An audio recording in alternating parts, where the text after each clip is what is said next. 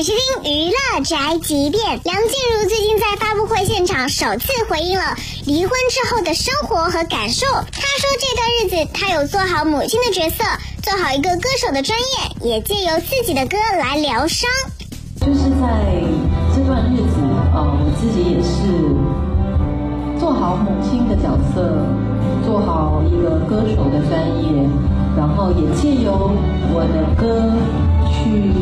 疗伤吧，像我好吗？像慢冷这样的一些歌。